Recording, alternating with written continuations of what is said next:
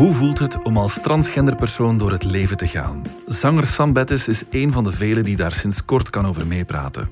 Als statement toont hij nu zijn ontblote borstkas in de nieuwste videoclip van zijn band Rex Rebel. Ik denk dat nog altijd heel veel mensen niemand kennen buiten mij die transgender is en die er nog altijd heel weinig bij kunnen voorstellen. Of zo. En dus ik blijf zo wel een beetje de missie hebben om ja, het onderwerp bespreekbaar en ook gewoon normaler te maken. Bespreekbaar maken dus. Maar hoe heeft Sam zijn transitie ervaren? En hoe onbespreekbaar is alles rond gender en transitie nog? Het is vrijdag 29 oktober. Ik ben Niels de Keukelare en dit is vandaag de dagelijkse podcast van de Standaard.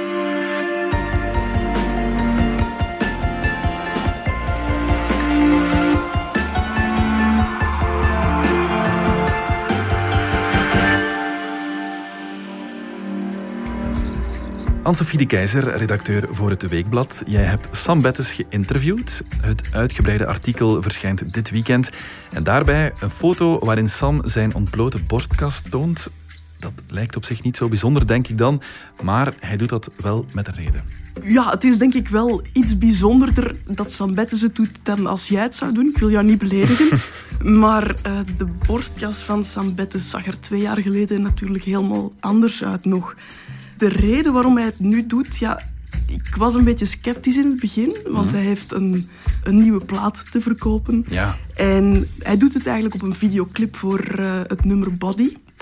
En daar trekt hij dus zijn jas uit, hij heeft er niks onder aan. Dus je ziet zijn bovenlichaam en hij heeft een, uh, een dubbele borstverwijdering gehad. En hij laat dat ook zien, met dus hoe het er nu uitziet, met littekens en al. Dus het, is wel een kwetsbare uh, ja, ja, video. Ja ik was wel sceptisch in het begin, zoals ik zei, omdat ik denk, ja, mm, ga je nu ja, je lichaam verkopen uh, aan de commerce? Maar hij heeft echt wel een boodschap. Ja, er zijn heel wat mensen die een transitie doorgaan en ook foto's delen op social media. Mag ik zeggen dat het gaat om zichzelf echt durven tonen zoals hij nu is?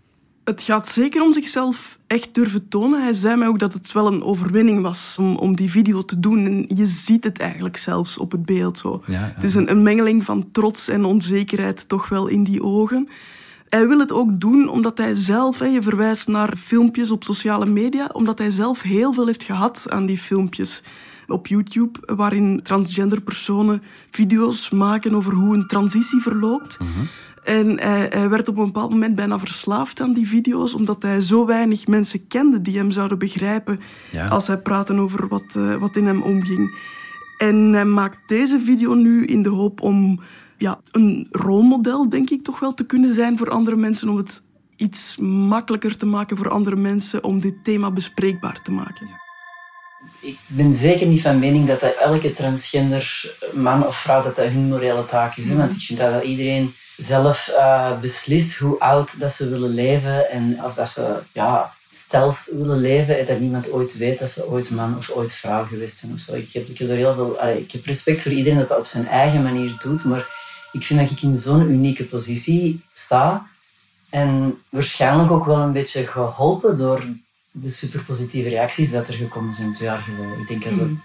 als het heel anders had geweest, dat ik er misschien meer schrik van zou gehad hebben of zo. Sam zei mij ook, als ik met deze video, al is het maar één gastje van 16 jaar... Van 16, dat zegt van, ik heb eindelijk door naar uw vlog te kijken met mijn mama samen, erover kunnen praten. En die kende u van vroeger. En, en dan van, ah oké, daar alleen over, voor dat gastje dan alles is goed om de drempel wat te verlagen. Want transgender personen worden ja, nog al te vaak gezien als een, als een rariteit. Mhm. Nog iets waar er een misverstand over kan bestaan, eh, of, of onwetendheid, is het begrip cisgender. Mensen die cisgender zijn, zijn eigenlijk mensen bij wie de genderidentiteit samenvalt met het geboortegeslacht dat ze gekregen hebben. Mhm. Met andere woorden, de meerderheid van de mensheid. Ja, ja, ja. Dat moeten we misschien nog even duidelijk maken. Het verschil tussen gender en geslacht. Want die termen worden vaak door elkaar gebruikt. Hè? Ja, dat klopt. Als het over geslacht gaat, dan hebben we het eigenlijk over biologie. Mhm. Dus geslacht is in- en uitwendige geslachtskenmerken, uh, zoals genitaliën, chromosomen, hormonen. Dat is dus eigenlijk het lichaam, dat is wat je hebt. En gender is wat je bent. Dat is je identiteit. Mhm. Het wordt ook wel eens het sociale geslacht genoemd, omdat daar ook allerlei ideeën en verwachtingen mee gepaard gaan. Hè, over wat vrouwelijkheid is, wat mannelijkheid is, wat non-binariteit is. Want ook dat is mogelijk. Mhm. Non-binaire mensen zijn mensen die zich niet identificeren als man, maar ook niet als vrouw, of net als allebei tegelijk. Mhm. Dus het zijn mensen die, die zich niet in dat hele traditionele man-vrouw-hokjessysteem uh, kunnen vinden. Ja, het lijkt mij duidelijk dat hoe je gender ervaart, dat dat heel individueel is. Hè? Een typische definitie die dan gegeven wordt van het woord transgender is iemand die in het verkeerde lichaam geboren is, maar dat klopt dan voor heel wat mensen eigenlijk ook niet. Het is een heel simpele definitie van wat een transgender persoon is.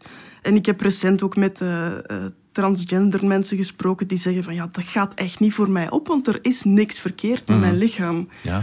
ja, er is ook niet zoiets als, ja, je hebt man, je hebt vrouw uh, en je hebt non-binair, maar het is niet zo dat er drie genders zijn en daarmee basta. Nee, mhm. er is een, een ongelooflijk groot spectrum. Ik sprak met uh, Jos Motmans van het Transgender Infopunt en die zei eigenlijk van ja, kijk, vroeger hadden we twee keuzes, M, V. Daarna hebben we een lijn gezien. Hè. Kon je zeggen van met, met, aan de ene kant heel typisch mannelijk, aan de andere kant typisch vrouwelijk. En kon je zeggen van ja, daar zijn gradaties. Nu zegt hij eigenlijk, je kan ook het helemaal niet meer op een lijn zetten. Het is gewoon een heel universum mhm. eigenlijk. Mhm. Ja, het is ook een misverstand dat ieder die een transitie doet of een andere genderidentiteit aanneemt, ook een operatie ondergaat. Hè? Ja, dat klopt. Niet elke transgender persoon wil ook een fysieke transitie ondergaan. Soms volstaat een sociale transitie. En ook een fysieke transitie, ja, daar zijn tegenwoordig ook heel veel mogelijkheden in. Je hoeft niet meer all the way te gaan. Hè, wat mm. vroeger eigenlijk wel het geval was. Als je vroeger van de M op je identiteitskaart een V wou laten maken, dan moest je een geslachtsoperatie ondergaan. Ja. Dat is nu niet meer het geval. Eigenlijk volstaat het nu om te zeggen van ik ben vrouw of ik voel mij vrouw, om dan ook een V op je identiteitskaart te krijgen. En het omgekeerde met de M natuurlijk. Je zegt vroeger, maar dat was 2018 als ik me niet Ja, ja zo lang geleden is het, uh, is het inderdaad niet. Nee, nee, nee. Maar dat maakt dus ook dat de, laatste drie jaar in de paar genderklinieken die België dan heeft, dat er eigenlijk iets nieuws aan het gebeuren is. Want vroeger, mhm. ja, als je een transitie, een fysieke transitie wou aangaan, dan moest je het meteen volledig doen. Hè? All the way. Terwijl nu kan je eigenlijk een, een soort ja, keuzemenu samenstellen. Maar er zijn bijvoorbeeld mensen die ervoor kiezen om een borsten te laten verwijderen maar geen geslachtsoperatie te ondergaan. Of om testosteron te nemen, maar de borsten te laten staan. Er zijn oneindig veel variaties mogelijk. Ja, dat weet ook Sam Bettens. Ik heb ook heel snel voor mijn eigen begrepen dat dat spectrum mega groot is. En dat ik daar ergens zit en dat een andere transgender man helemaal ergens anders kan zitten. En dat ik in die zin hopelijk niet te veel moet nadenken over wat voor soort man moet ik zijn. Misschien wel wat voor soort man wil ik zijn. Gewoon wat voor soort mens wil ik zijn. Wat voor soort papa wil ik zijn. Maar niet per se wat voor soort man hoef ik te zijn. We zijn zo terug.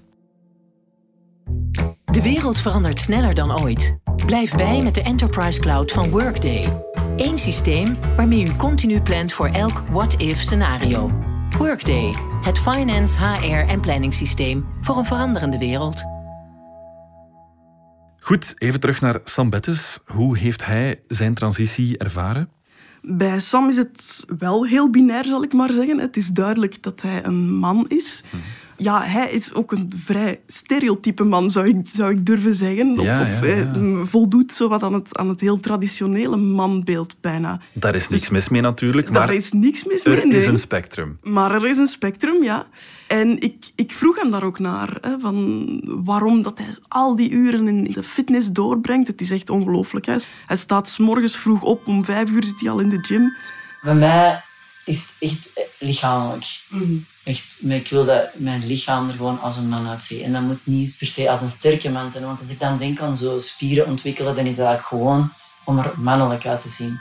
Hij is bij de brandweer bijvoorbeeld. Hij is de kostwinner van het gezin. Hij staat er ook echt op dat hij de beschermer is van zijn vrouw en kinderen.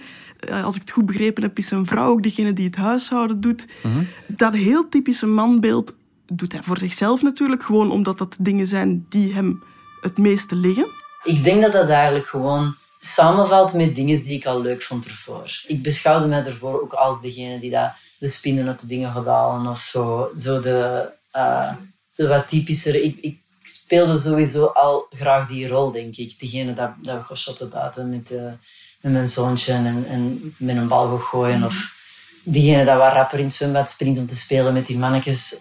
Ik was als lesbisch koppel ook degene die daar eigenlijk al wat meer dat deed. Dus ik weet niet of dat zozeer dan is van, ah, nu wil ik echt een mannenbeeld van mijn eigen opstellen. Dan, ik denk dat er meer iets is van, ja, dat lag eigenlijk al sowieso in mij. En nu mag ik dat helemaal zijn. Zo. En anderzijds gaf hij ook toe, vooral dan over die uh, intense workouts. Ja, ik ben wellicht nu een beetje overdreven veel met mijn lichaam bezig. Hm. Maar dat is ook omdat ja, het lichaam is voor een transgender persoon iets ongelooflijk belangrijks. Er zit zoveel betekenis achter. Hm. En het draait daar nu even over. En hij wil zichzelf ook um, ja, mild zijn voor zichzelf hm. om zich die experimenten te gunnen. Ik denk dat mensen sowieso, trans en niet-trans mensen, altijd heel veel mensen een gecompliceerde relatie hebben met hun eigen lichaam. En uh, dat is bij mij niet anders. En dan met het transgedeelte er nog bij. Ik kan er niet op een heel positieve, nog een heel negatieve manier op antwoorden van ja, ik ben helemaal in peace met mijn, uh, met mijn lichaam. Dat is echt niet waar. Dus ben ik er een beetje te obsessief mee bezig met die workouts? Waarschijnlijk wel. Zo, dat zal zich misschien nog wel moeten zetten. Hij werkt heel erg op zijn stem met een stemcoach. Om die lager te krijgen, maar ook om mannelijk te spreken. Dat zit blijkbaar in heel veel dingen. Ook niet enkel in toonaard, maar ook in uh, waar je nadruk legt. uh, In of je omhoog gaat uh, op het einde van een vraag enzovoort. Mm Dus hij is echt bezig met hoe gedraag ik mij? Ook gedraag ik mij op een voldoende mannelijke manier? En hij betrapt er zichzelf eigenlijk ook nog altijd op dat hij, dat hij nadenkt. Hè, van... Je ziet nu wat een man zou doen. En dan ga eigenlijk heel snel ook daarop zelf reageren. En zegt van, dat maakt eigenlijk echt niet uit.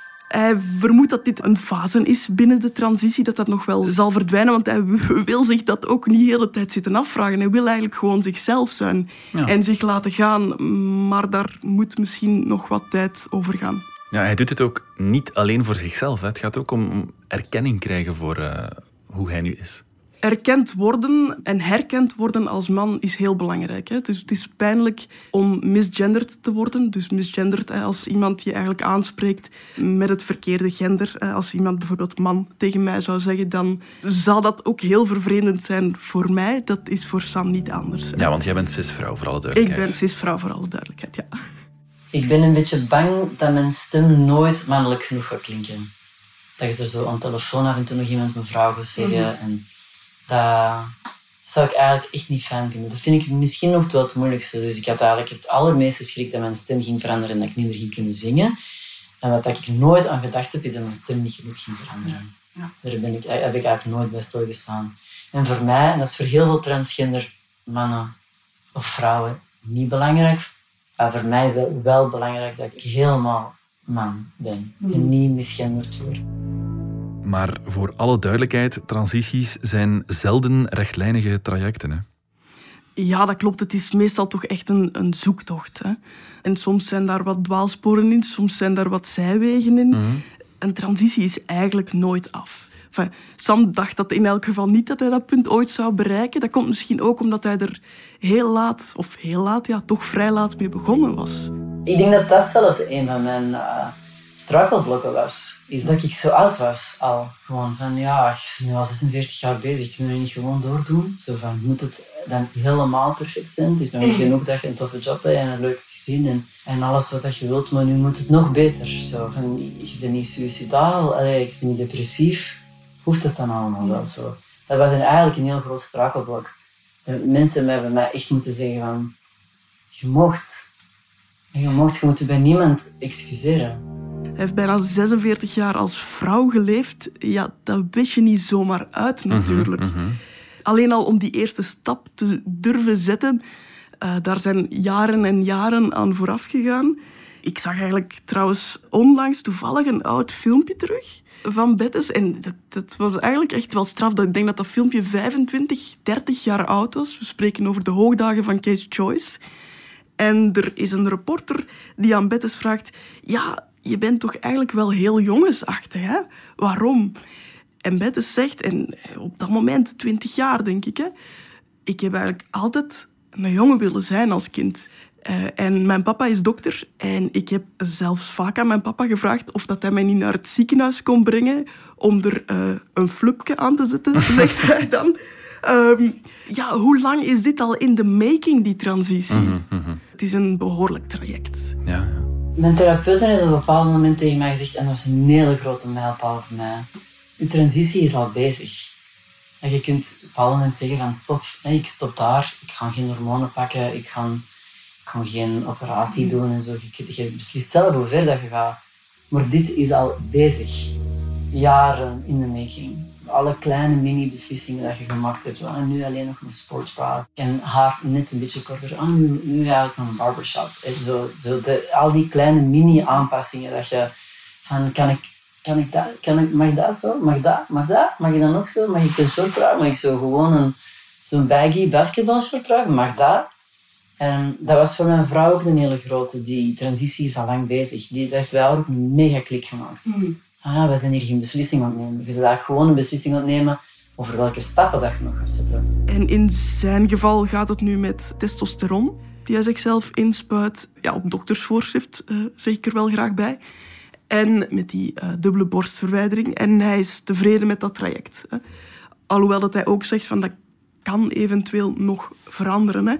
Maar momenteel uh, denkt hij niet aan andere behandelingen en zegt hij veel gelukkiger te zijn als mhm. Sam dan vroeger het geval was. Ja, ja. ja, ik wil voor alle duidelijkheid nog eens zeggen dat Sam Bettes deze transitie niet doet voor de buitenwereld. Hè. Hij doet het echt voor zichzelf. Hij zei mij ook, als ik alleen op de wereld zou zijn, dan had ik het nog gedaan. Dan had ik nog die borstoperatie gedaan.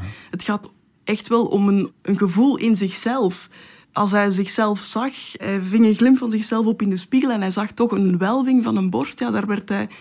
Ja, zijn ingewanden krimpten ineen. Hij werd daar fysiek ongemakkelijk van. Mhm. Wat dat heel raar was, ik had die operatie laten doen. In de eerste dagen, ja, moeten dat, mogen nog niet douchen en dan zit er nog een verband over helemaal rond het lichaam. Zo.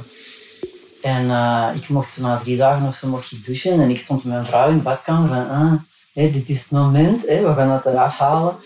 En ik had eigenlijk verwacht dat dat zoiets super maar dat emotioneel zijn. Ik kan in tranen losbarsten of zo. En dat was echt zo van...